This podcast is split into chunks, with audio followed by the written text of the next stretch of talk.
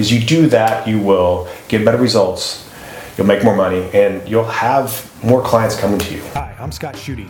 And I'm Dr. Janine Steester. Welcome to Becoming the Ultimate Coach with the Jock and the Doc. We are here to disrupt some of the current thinking around how the fitness industry approaches clients. Our goal is to educate and inspire fitness professionals to get the results, income, hours, and career that they want and deserve.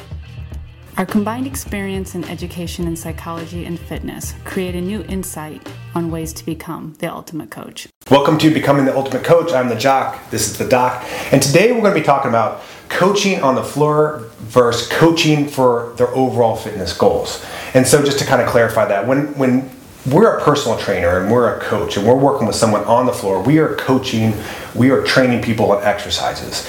And we need to be sure that we are clear on just sticking primarily to that. Now, as this next level coach is becoming the ultimate coach, what we talk a lot about is we talk about coaching people also on their overall fitness goals. We're going to talk about everything that they're doing outside the gym because so many people that come to us, they're looking to lose weight, they're looking to be healthier, they're looking to feel better. These things need to be addressed not just inside the gym on the floor, but also outside the gym too. We need to be looking at their sleep, their stress, their relationships, you know, all these different issues, their nutrition. And we need to have the time and space to go over these. Because on the floor, I'll see two types of clients. One, it's the client that's in pretty good shape, likes to be pushed. So I'm pushing this person pretty hard. And and they are tired between sets. And if I try to dig into like what's holding them back on the weekends from them ultimately losing the weight, like they're not gonna have the capacity to do that. I also have these people, and I would say they're just not coming with a good, solid foundation of movement, and they don't understand how their body moves. So cognitively, they're trying to figure out this body weight squat, and they're just, you know, okay, my hips go back, my knees go forward. I'm trying to keep my chest out. I'm trying to feel like I'm sitting in a chair, and like they can't think beyond that. Like most of my clients, if we do a circuit of four exercises, they can't remember the four exercises we did. So if I go into detail of like, you know, their their mindset, their nutrition, their supplementation, their sleep, all these different things, they're going to retain nothing, and we are not going to accomplish anything. So a lot we're going to get into today is is separating this coaching that we are doing on the floor versus having this separate time and space really to dive in to get into to coaching this person on their overall fitness journey.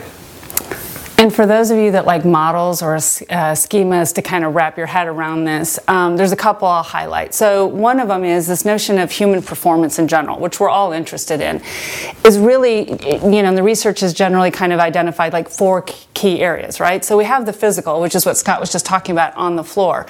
Then we have the cognitive part, we have the emotional part, um, we also have these uh, the social part, um, in addition to all this physical. And so, where are we addressing all of those? And so, to Scott's point, is those we need to really be addressing off the floor so that people can actually learn. And I think Scott did a great job illustrating how people are trying to remember their sets and their reps and all of those things while they're on the floor and they're learning. And what we know from motor planning that we have three phases, cognitive, associate, and autonomous. So cognitive is I'm gathering information. What do you want me to do? Where am I supposed to put this limb and that limb? Associative is I'm starting to learn small steps and increasing and performing that. And autonomous is like, oh, I know what you want with that exercise. I can just do it. Like, I don't have to think about it. Kind of like a lot of us with driving. You know, if you think about when you first started driving, what a cognitive load that was, and now we probably half of us don't even remember getting into our car and getting where we're going because we're thinking about all these other things. So the same thing happens when we're trying to work with our clients on lifestyle changes, nutrition, um, how they're spending their time, um, and getting more movement outside the house or outside the gym, all of those types of things.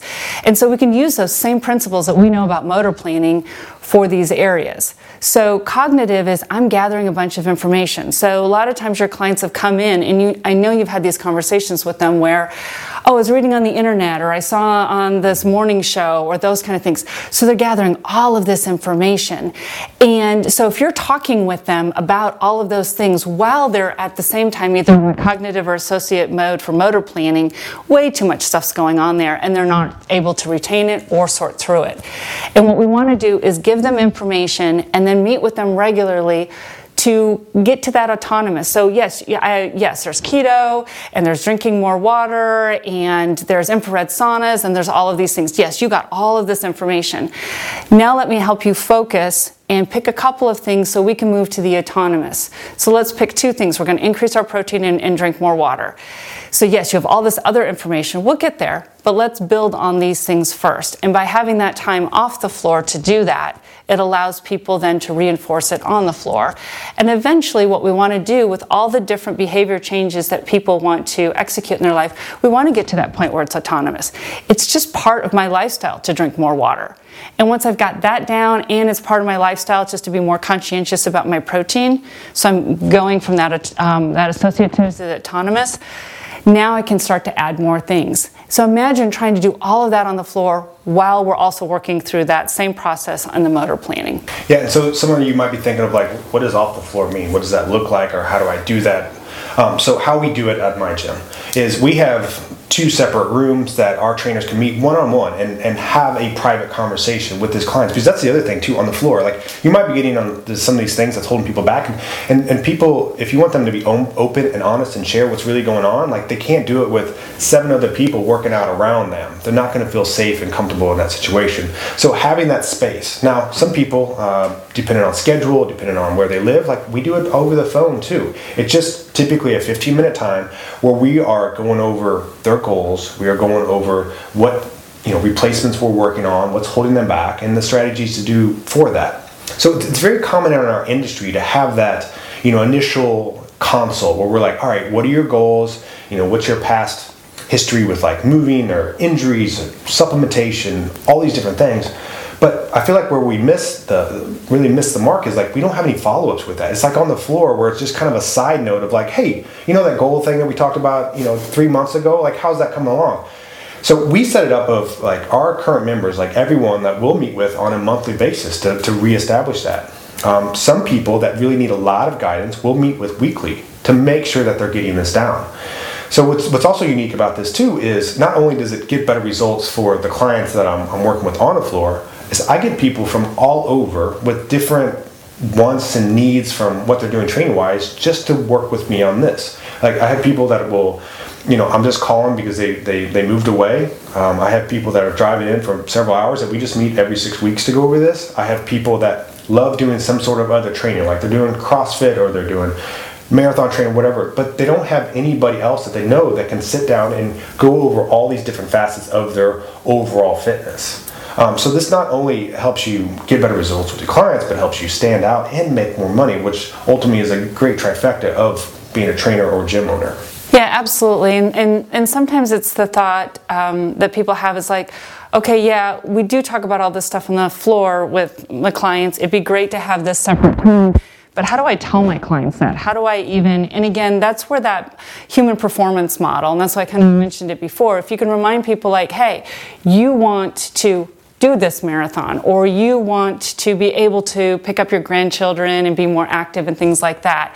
And for all of these things to happen and for you to be optimizing who you are in your performance, we, we have the physical, but let's also talk about some of the other things, the socialization, the other things that are behaviors that you want to have or that we need to adjust a little bit towards your um, ultimate goal. So sometimes it helps just to remind people that you understand there's more uh, more to them than just that physical part and you're there to, to, to be a guide. You don't have all the answers but the, you're there to be a guide to support them on all those and help them remember how they all connect. Because a lot of times our brains are really good at discrete making things discrete things. I'm doing my workout and then i'm doing this and i'm doing that and not understanding how they're linked and how that's linked to your health and fitness and what we dive a lot into, if you've listened to our, our past stuff, if you've gone through our education uh, platform, is it's a lot of the psychology. It's all about um, figuring out habits. It's a lot of this behavior change, which is becoming very popular in this industry. We've been to a bunch of conferences recently where